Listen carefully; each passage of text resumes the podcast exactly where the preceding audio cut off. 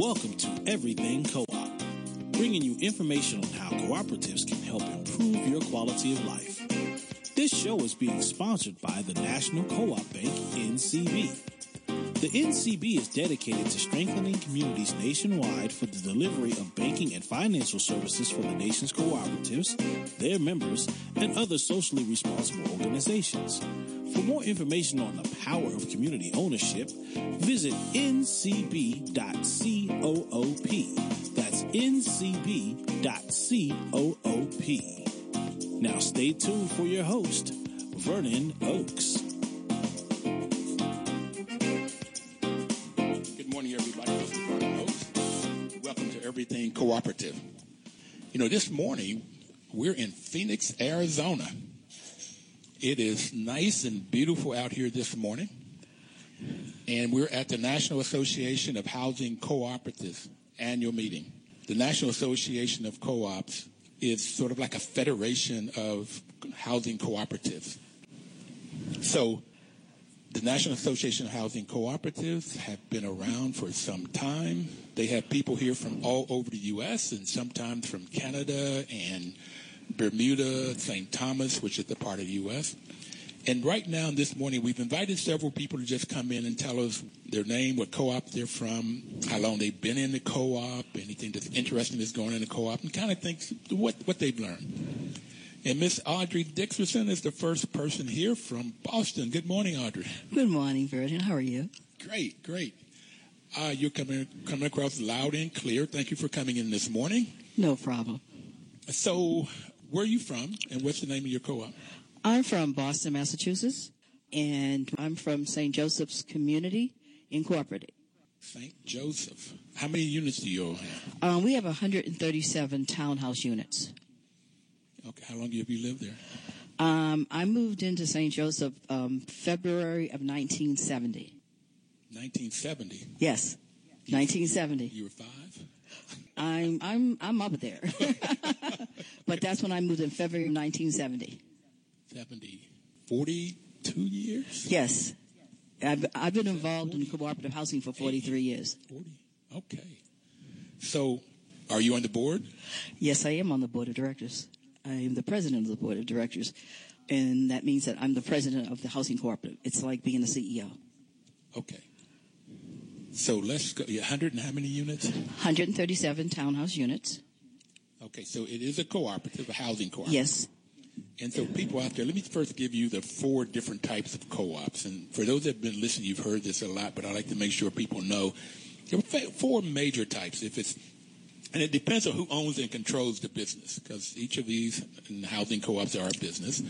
And if it's owned and controlled by the employees, it's called a worker cooperative. Therefore, any business you can think of that have employees could be a cooperative. And if it's owned and controlled by the people that uses the products or the services, and that's like credit unions or housing co-ops, and there's a health clinic in, in Madison, Wisconsin that the patients own and control that health clinic, then it's called a consumer cooperative.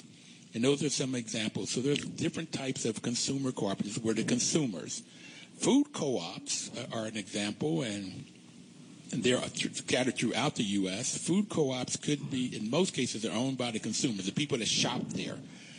And so, in some cases, it's owned by the employees and the consumers.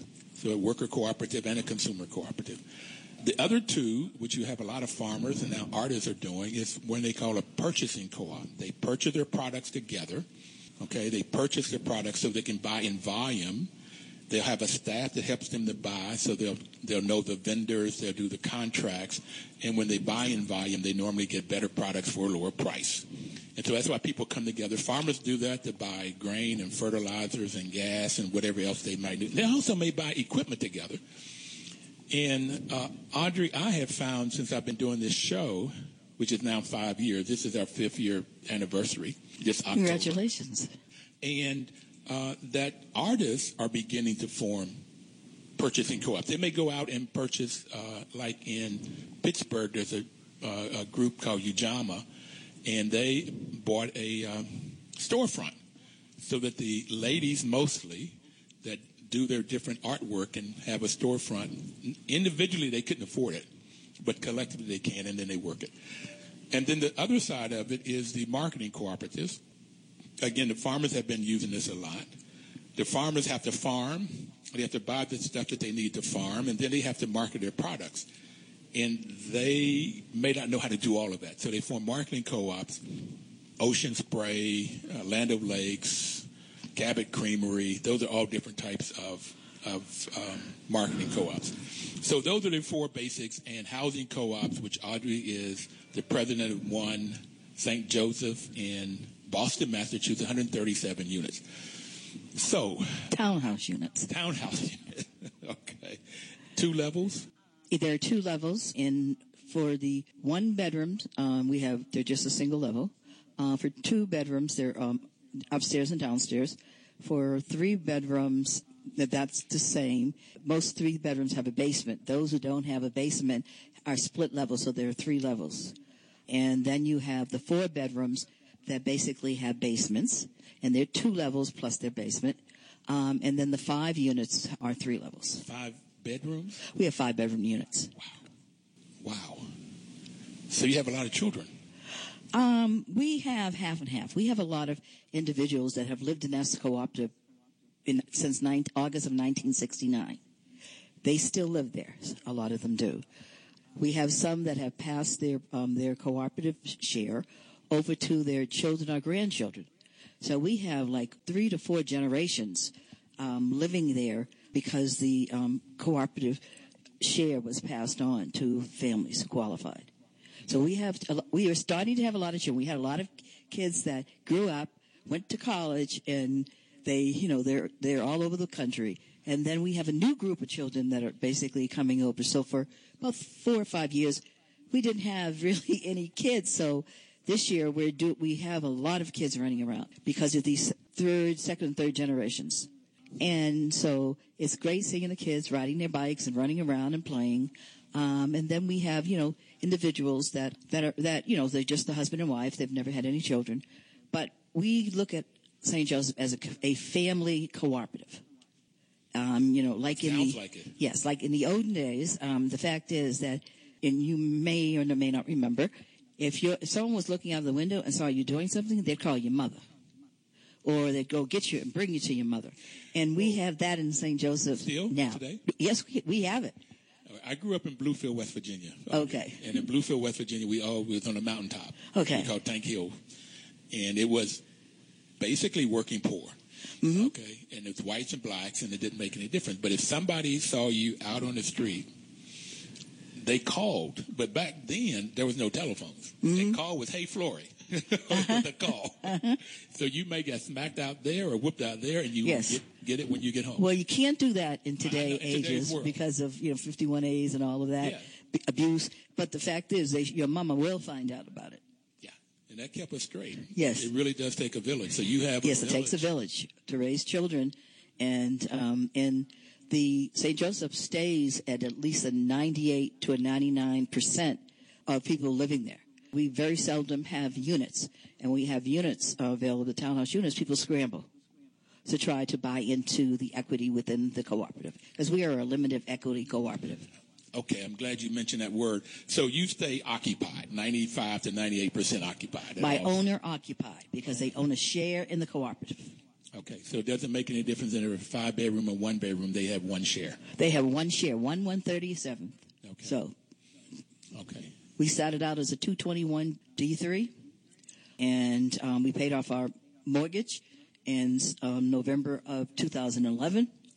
And Hallelujah. Okay. yes, and we voted um, the whole community. When you make major votes to change anything in your bylaws, the seven, three fourths of your of your members have to be there before it basically any changes. And when we paid our mortgage, it was determined that we were going to stay affordable, and that's what we did because we could have turned to condos because of where we're situated.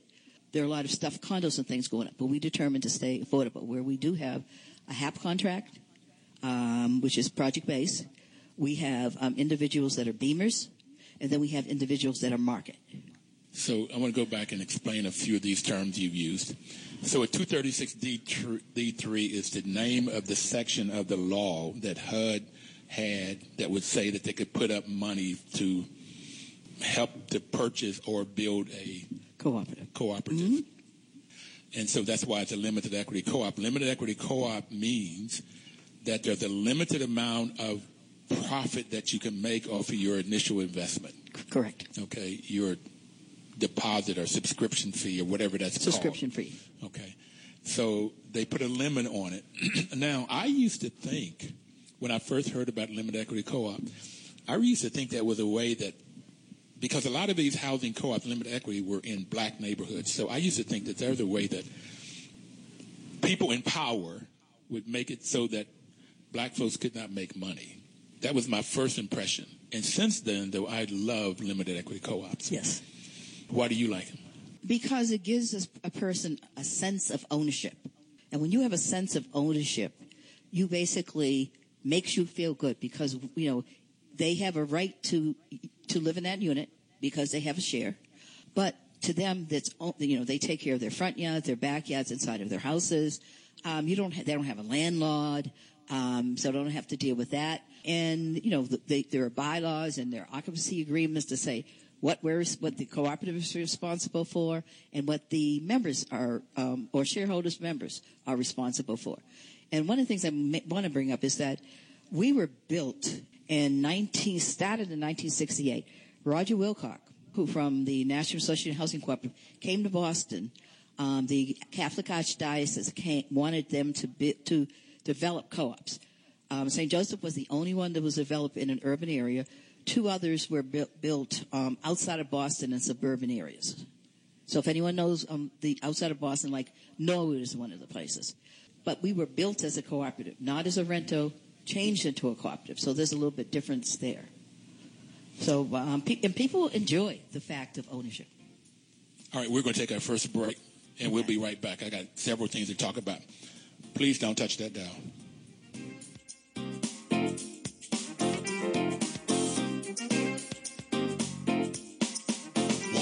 D.C.'s News Talk, 1450 AM WOL, 95.9 FM.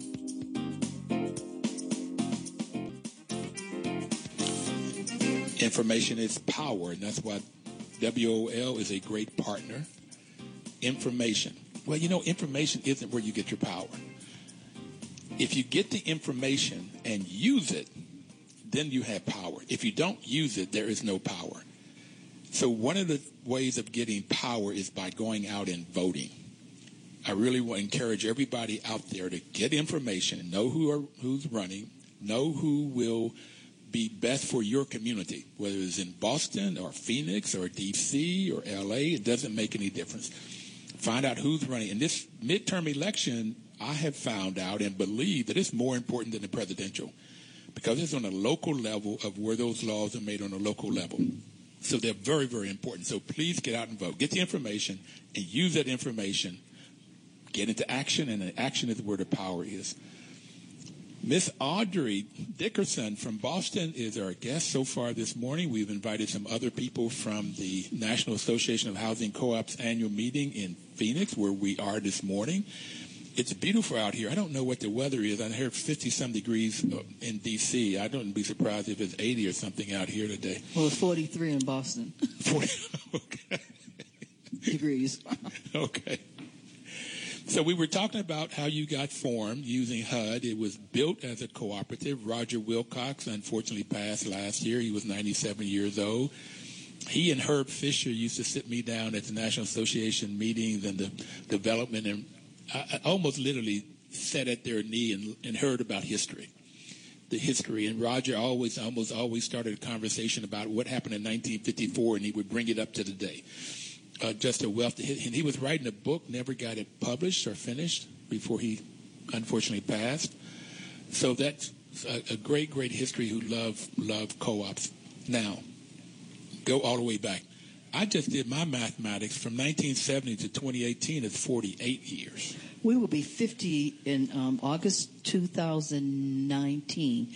We will celebrate our 50th anniversary as a housing cooperative, St. Joseph will let me know. I may travel up to Boston. That's no, Celebrate no problem. with you guys. And if you have it on Thursday, we'll have you back live with some of the other people there. And if not, we may tape something to do in a future show. Okay, that's no problem. Built in 1968, started in 68, finished in 69. That's the time I was graduating from college. Okay. You are the president, and there's 137 units. There's one member, one vote. Yes, it is.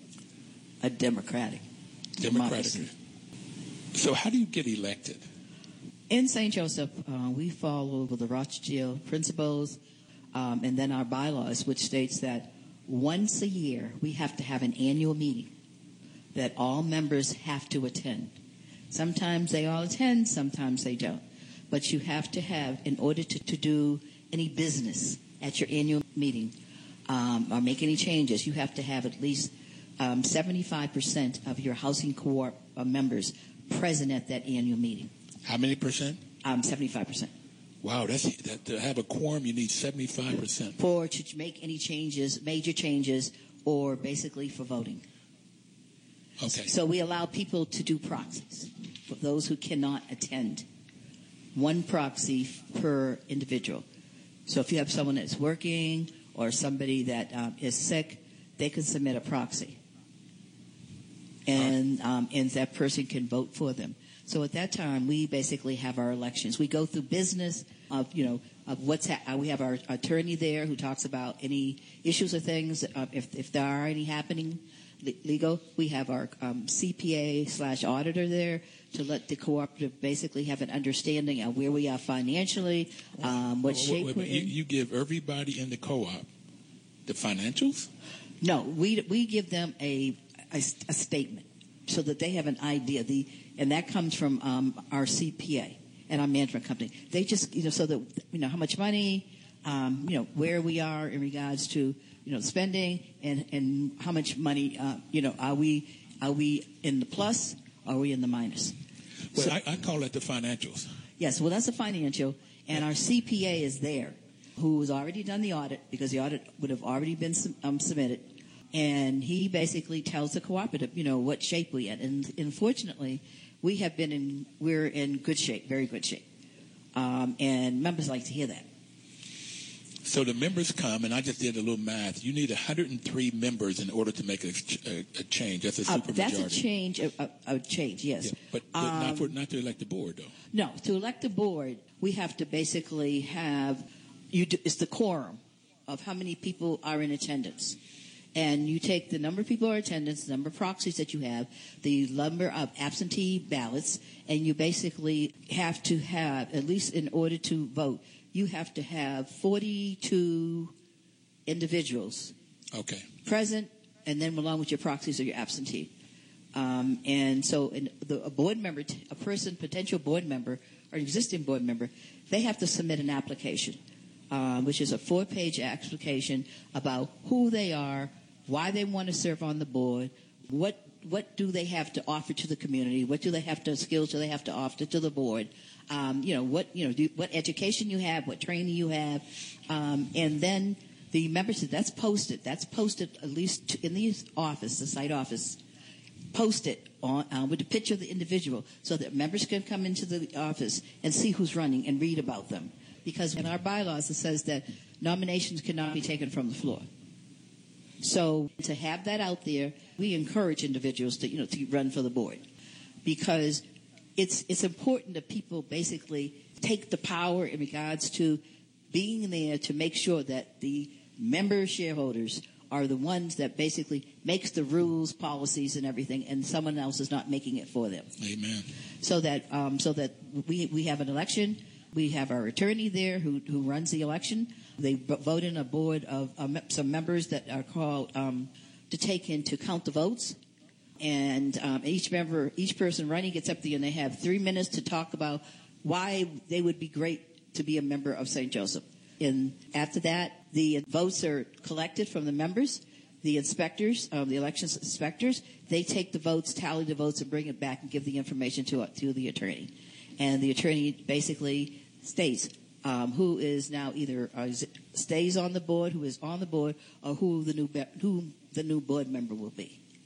So what I'm hearing is the 137 members, owners. Mm-hmm. They they live there, they own it.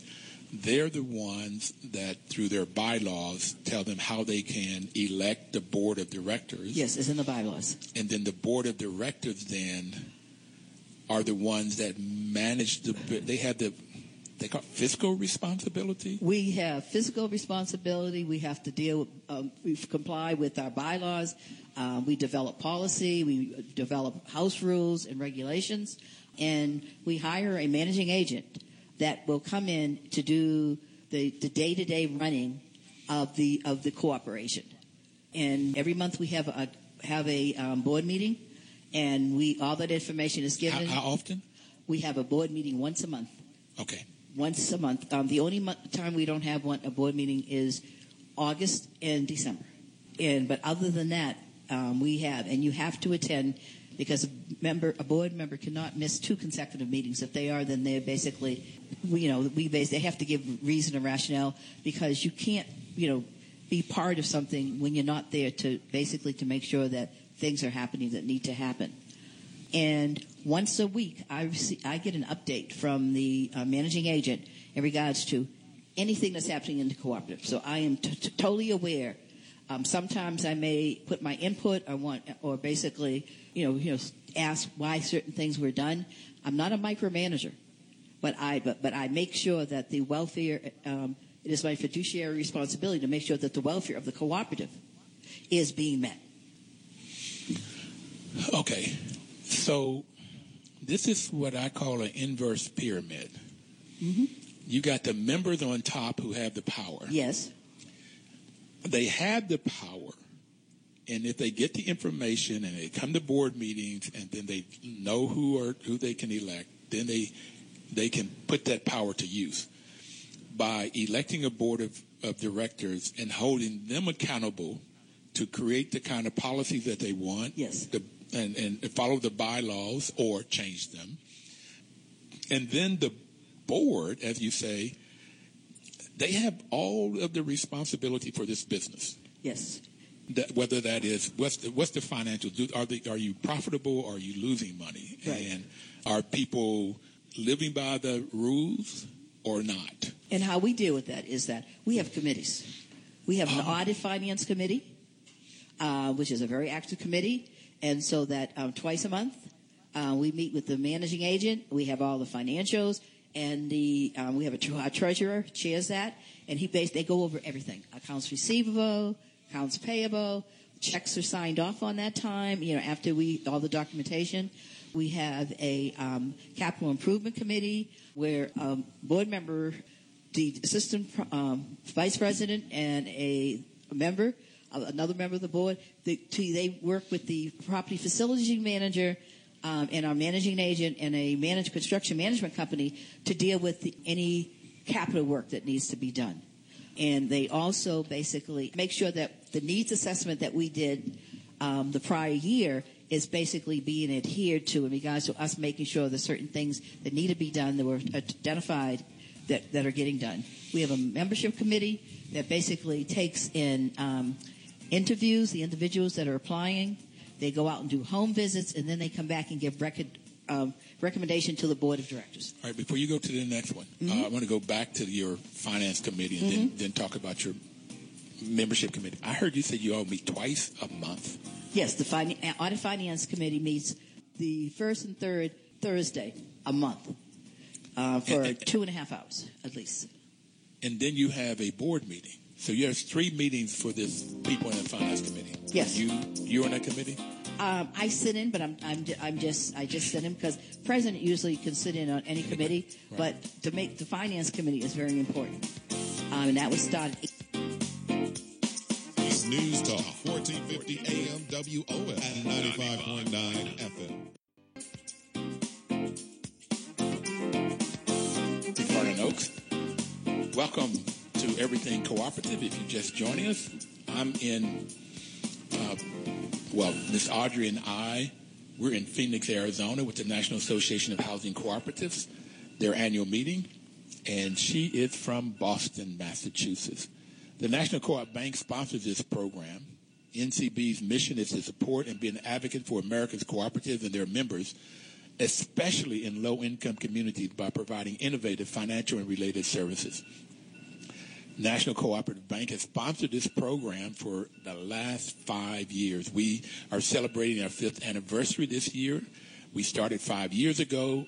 Miss Audrey, we were only going to do it for a month to celebrate Co-op Month because October is Co-op Month. Mm-hmm. But it hit off. I really enjoy talking to people throughout the co-op world, and I'm talking about the whole world. I've, we've had folks from all parts of the world. Most of them are from the U.S., but there's a lot of co-op action going on in places like Russia and China and Latin America and all through Africa. So there's a lot of co-op Asia, but huge co-ops in India, uh, farming co-ops and so forth. But National Cooperative Bank has been a great, great, great sponsor, and Chuck Snyder and the group there. Chuck is the president. Not only do they support us financially, but it's all motivationally. They they really get co-op and want to and know that want to get more people to understand what co-ops are, how they function, and how they're really good for everyday people. They're good for everybody, but particularly everyday people to do exactly what you were doing in Boston. That is have some control over your life. Yes. And that's what we were explaining that the members, 137 members from one to five bedrooms in Boston at the St. Joseph Co-op that was built as a co-op from scratch in 1968-69 time frame. They're going to celebrate next year 50 years of being in existence. And I told her when they do it in August of next year, mm-hmm.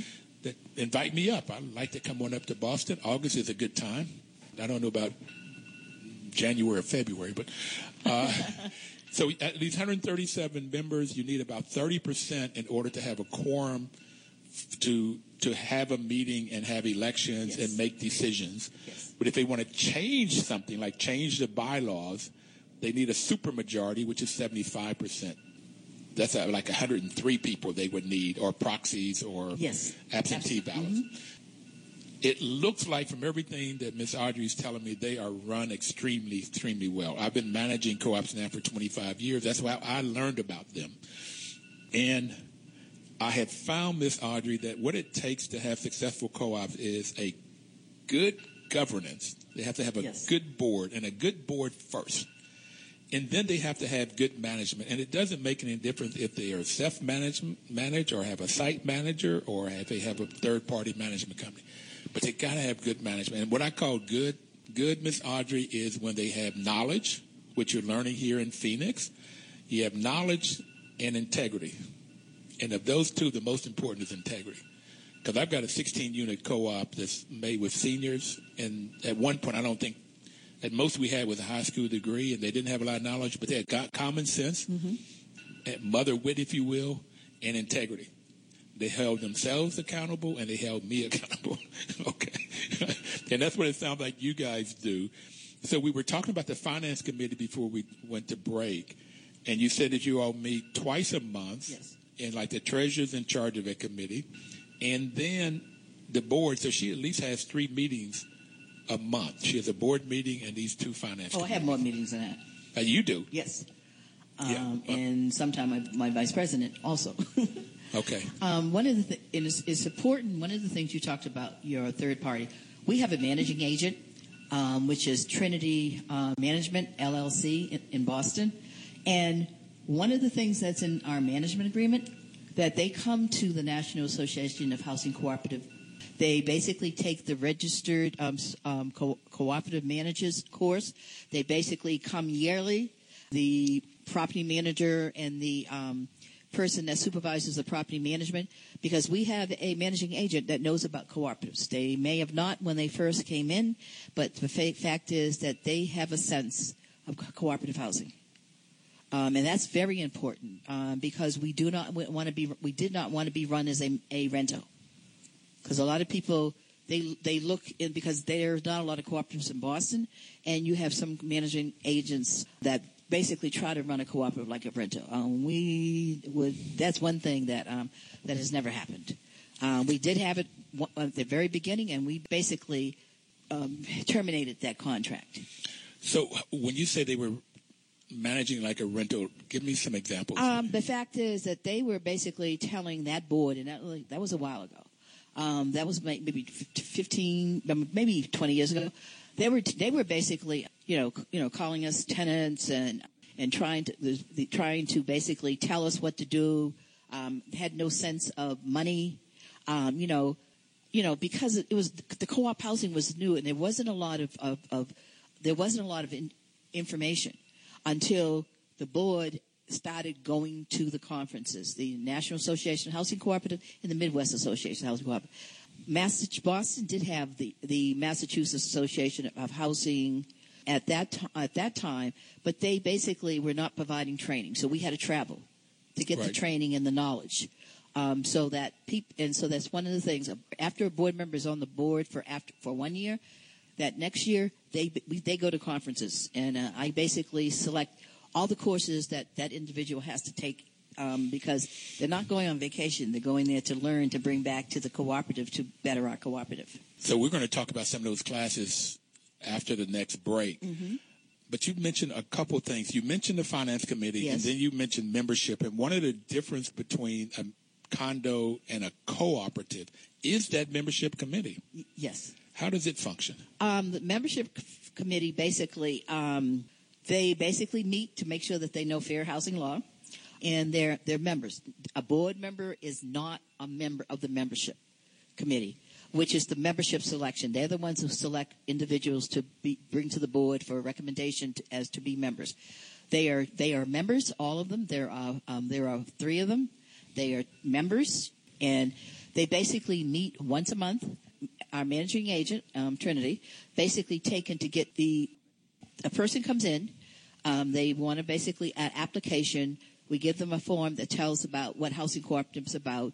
The person comes back and they're interviewed by the by the property manager, site director, and then they basically she puts together the file. She takes and um, submits it to the membership selection committee. Membership selection committee interviews that individual and the entire family at that time. The entire family has to take part in an interview, Oh my. um, and then they do a site. They do a home visit. Okay. They go out and do a home visit, and um, and then they put the, they they meet. They put all their information together and they present inf- the information to the board of directors, who basically can accept that recommendation or um, find cause not to accept that application a- applicant as a member. Okay. I'm gonna go back a minute. You've got the members on top. They elect the board of directors. Yes, The board of directors then ha- has a lawyer that reports into them. Yes. They have an auditor that reports into them, CPA. Yes, and then they have committees. yes, we have committees. Okay, well, so we've talked about the audit and finance committee and the membership committee. So after the board then also hires a management company. Uh, yes, we have to do the day-to-day running to make um, that to follow the policies and regulations that have been developed by the board um, with the um, through with the um, with membership involvement, and um, so that you know, so you have we have a site director, we have a f- property facilities manager, we have uh, facility uh, specialists, um, we have an assistant property manager, so that those individuals do the day-to-day running, and to make sure that all policies and regulations and anything that um, that um, anybody that basically any agency that we have to apply, you know, like MOR or HUD because of the HAP contract, that they are in compliance with that, If- Right. with whatever the rules and regulations of that agency, and that's a funding agency. So you hire the management company. You just laid out what their responsibilities are. Yes. Basically, to implement Yes. what the board tells them to implement Correct.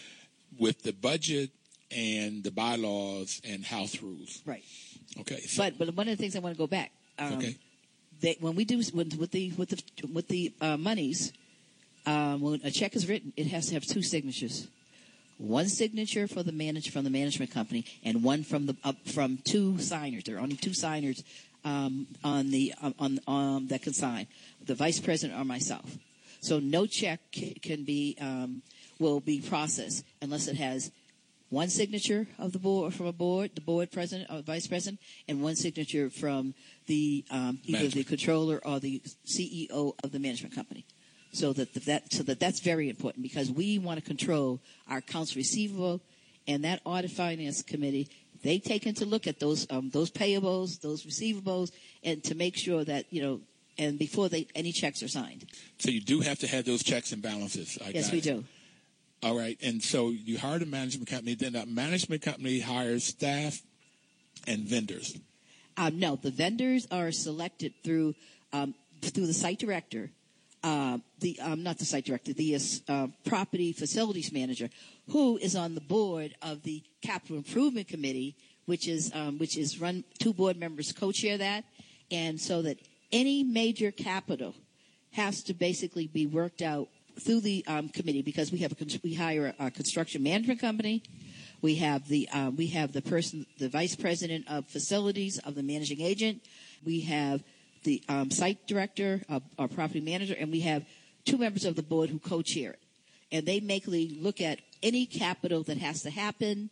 Basically, um, they want to see the any bids that you know the bids before and have mm-hmm. everything explained, mm-hmm. and they have to initial off on anything before I will sign off on any contract. So when I mentioned vendors, you went to capital improvements. I was thinking about trash collection, uh, everyday maintenance kinds of. Yes, that's done by the by the um, managing agent, the site agent. director. Yes, right. Okay, uh, and so you have two different types. You have the capital improvements that yes. could be replacing roofs, replacing windows, yes, yes. pavement, refrigerators, um, you know, gutters being cleaned, landscaping, you name it. Okay. Okay. And so you have a process for that. What other committees do you have? We have a committee that's called the ELM Committee, which is Energy, Landscaping, and Maintenance. That committee basically um, walks the property at least once a month, except in um, maybe December and January and February. And they look at things that may have not been caught by the facilities, property facility, or the site director. And they, you know, they look in backyards. They basically walk around and they come back um, and meet with the facilities um, director and the um, site director in order to determine what needs to be done, what they saw, um, and so that it can basically be incorporated within what you know what the day-to-day running of things that need to happen in St. Joseph. All right.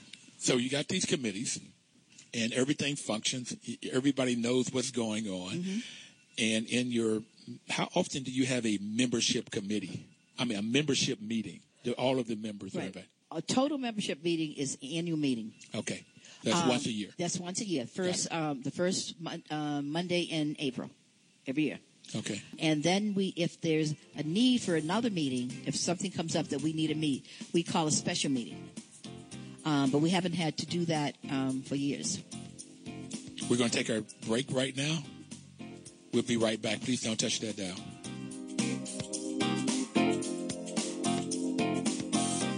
Washington, D.C.'s News Talk, 1450 AM WOL and 95.9 FM. Welcome back, everybody. This is Vernon Oakes. This is Everything Co-op is our show. We're in Phoenix, Arizona at the National Association of Housing Co-ops annual meeting. And we have Miss Audrey Dickerson from Boston, Massachusetts, talking about their co-op, which is 137 unit, the St. Joseph Cooperative, built in the 68-69 time frame. They are going to celebrate 50 years in business. They paid off their mortgage, which was HUD funded. It's a limited equity cooperative, so it's affordable housing for 50 years, and their members voted to keep it affordable and not try to go out and make a whole lot of money, but keep it affordable for generations to come, mm-hmm. which is admirable. I've had a couple limited equity co-ops that went condo, and they regretted it for a whole lot of reasons. One is, which was amazing, and Roger Willcox explained that to me. I couldn't explain it to them to get them to change their mind. But when you you bring in people making 150, 250, 300,000 dollars and then the folks that have been there are making forty or fifty thousand dollars. The people that's making this lot of money, they may want to have all of these improvements that the people that have been living there for a long time can't afford. Right. And you get this two class pe- of people, and there's total frustration and friction going all the time. And that I've, I've experienced that with two different co-ops that decided to go condo. For the people that left, they got a chunk of change, but in Boston, that change doesn't go very far. It sounds like a lot. No, not in Boston. Um, yeah. Prices of homes and condos, they're sky high. So I'd really admire you guys for keeping it limited equity and for you all and for generations to come. You said there's three, four, five generations already Yes. have been there, and for just Four generations. Um, Four. You know, some of them, uh, the fifth generation, some of them are pregnant now. okay. So the, fact is so that it could go to that. But right now we're up to four generations. So I say that co-ops help people get financial wealth and social wealth. Yes. And you've already said it takes a village to raise a family, and you all work together to help raise the children and make sure people are going to.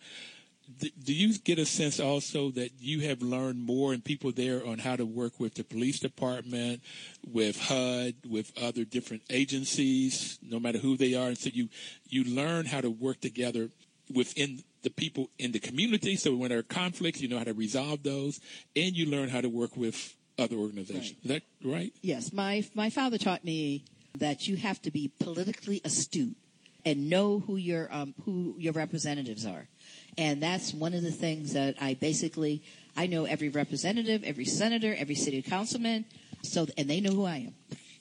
um, um, we invite them out to the cooperative. We invited them to fairs, or we go to when there's, something there. We, we make sure that our presence is known, so that just like the, the police uh, department, we basically um, have them come to our annual meeting. Um, we have a rapport with the co- community service officers, who are police officers, and the the community that abuts us. Because the fact is that uh, we need to, you know, like we have a big um, a ballpark across from us, so we need to deal with the city in regards to making sure that the trash or the people are not coming and walking through our cooperative because we have, you know, no trespassing signs, and to go to the liquor store, you know, so that's, you know, so that we basically are a tight community, and because in from June of every year until the first of November, we basically have a First Armor security which basically come and we they come from Thursdays to Sunday, and we have patrols, you know, and um, just to make sure that people from the outside aren't coming in to take and to cause problems. Okay. Uh, we don't have any problems inside because our community service officers say, you know, nothing happening in there. Maybe ten years ago, we basically, you know, there, there was a little gang stuff there, and basically um, we basically dealt with the police, we dealt with the courts, and those those individuals either had their children leave and, and live someplace else, or they moved out because we did not need that. And so that the fact is that um, that's why we have a good rapport with the police, with First Armor. Um, and so that our members can sit on their porches and not worry about someone coming through there and you know causing problems and shootings and things like that. So we're here at the, in Phoenix at the National Association of Housing Co-ops. The fifth principle, which is the first, the principle that I like the most, is education, training, and information. Well, at least that's the first one that drew my attention to co-op. We've already talked about the fourth, autonomy and independence, Yes. where you must have control over your or your property, and not let a property manager or a government entity or anybody come and try to tell you all how to run it. Oh no, we don't. That that's something that um, that we know how to deal with. Yeah, you have to follow laws like fair housing. Yes. Um, so there's laws you have to follow, but you you have control as long as you're living within inside those laws. Yes. As Okay. long as we're complying with, um, like for like the HUD for the HAP contract, we basically comply with those those regulations, and so that no one can come in and say that we're not doing our jobs, and that the cooperative is not running as a cooperative, financially stable, and and always filled. You know, no vacancies. So, how many board members or members from St. Joseph is here in, in Phoenix? Three. Three. So, what classes are includes myself. okay? What classes are you all going to be taking? It depends on the specialty of the individual. Um, like the, for instance, my vice president, he basically sits on the audit finance, so he will be sitting in on classes that have to do with financial management, so that he can take that back, share with the committee, and share with the um, with the um, board of directors. Our other um, board member, she basically um, deals with the, the membership selection. So she will be taking courses that are within the marketing for futures of cooperatives, which talk about the different things that, you know, who are we? What are we doing? What we're supposed to be doing? And how do we ensure that we're promoting our cooperative? Um, how are we making sure that our co- the name of our cooperative is out there through our, you know through our website and our and our face page? Um, so she will be taking that. because I, I am now a registered cooperative manager, even though I am not going to be sit as a property manager or micromanager. I will be taking registered cooperative managers courses like insurance. Well, and one things like. Registered cooperative manager, which I'm one also. It's the NAHC, National Association of Housing Co-ops designation. It's to, to help managers, particularly was designed to help managers understand co-ops. And we already talked about the difference between a co-op and apartment building, a little bit about the difference between co-op and condos, but to really understand how to allow the members to elect a board and the board to really run and hold the management accountable and the management do the day to day. So it's a fascinating program if anybody out there really wants to understand and, and running of co-ops. It's the registered cooperative management program, RCM, through the National Association of Housing Co-ops. So what classes will you be taking? Okay, I will be taking um, insurance issues for uh, for management because I need to know, you know, what would be the issues for insurance issue for management. I will be taking um, legal issues for management because I need to know that, so that if somebody says, "Oh, we need to do this," um, if um, I basically have an understanding of what what they're supposed to be doing, um, so that I can basically feel more at ease when I when something is presented to me. I have a better knowledge of that. I will be taking stabilizing energy, which basically we we we have that. But I want to see if there's anything else out there that basically may be better than what we're currently using. And I will be taking a, a course for board members only to understand the RCM and what they do. I'm now an RCM. I basically want to sit in on that so board members can get this, get an understanding of what I just went through in regards to and what I, and what knowledge I had. And then our profile director, who from, from Trinity Management, she will be taking courses like what tears down your community, your your cooperative. She will be taking courses on public policy, trends, um, things like that, so that the schedule I have in front of me now shows that just about every course is, is scheduled because my board members and myself will take five courses each during this two days of conferences. We will take five. So that means from the morning till the end at um, at five fifteen, we will be there, so that we will get that knowledge. We'll basically take that back to the to the chairs of different uh, members. We will meet with the board and go over this, and then anything that basically should be shared to the entire community will be sent. Um, will be um, put down and um, sent out to our membership through our newsletter, which we have a bi- um, uh, every other month we do a bi- um, do a newsletter for our members so that they are aware and knowledgeable of what is happening in the cooperative, what are some trends that are happening that they need to be aware of. So we take in to do that with the newsletter. Um, sometimes our newsletter is a thick one because we go through everything, you know, so that so that they'll get information from the um, property manager, the property facilities manager, the the management of the, the capital improvement committee, the audit finance, so that information that they need to be because as members they need to be knowledgeable. So we need to not just educate the board, we need to educate The members. Right. Now, do you evaluate the uh, management company or do you evaluate yourselves? Yeah, we evaluate them based on what they're doing or they don't do. And if there's an issue or a problem, that, then we meet with the profile director and the and the chief executive officer of Trinity Management, and we go over any issues or concerns that we see, or if we need clarification.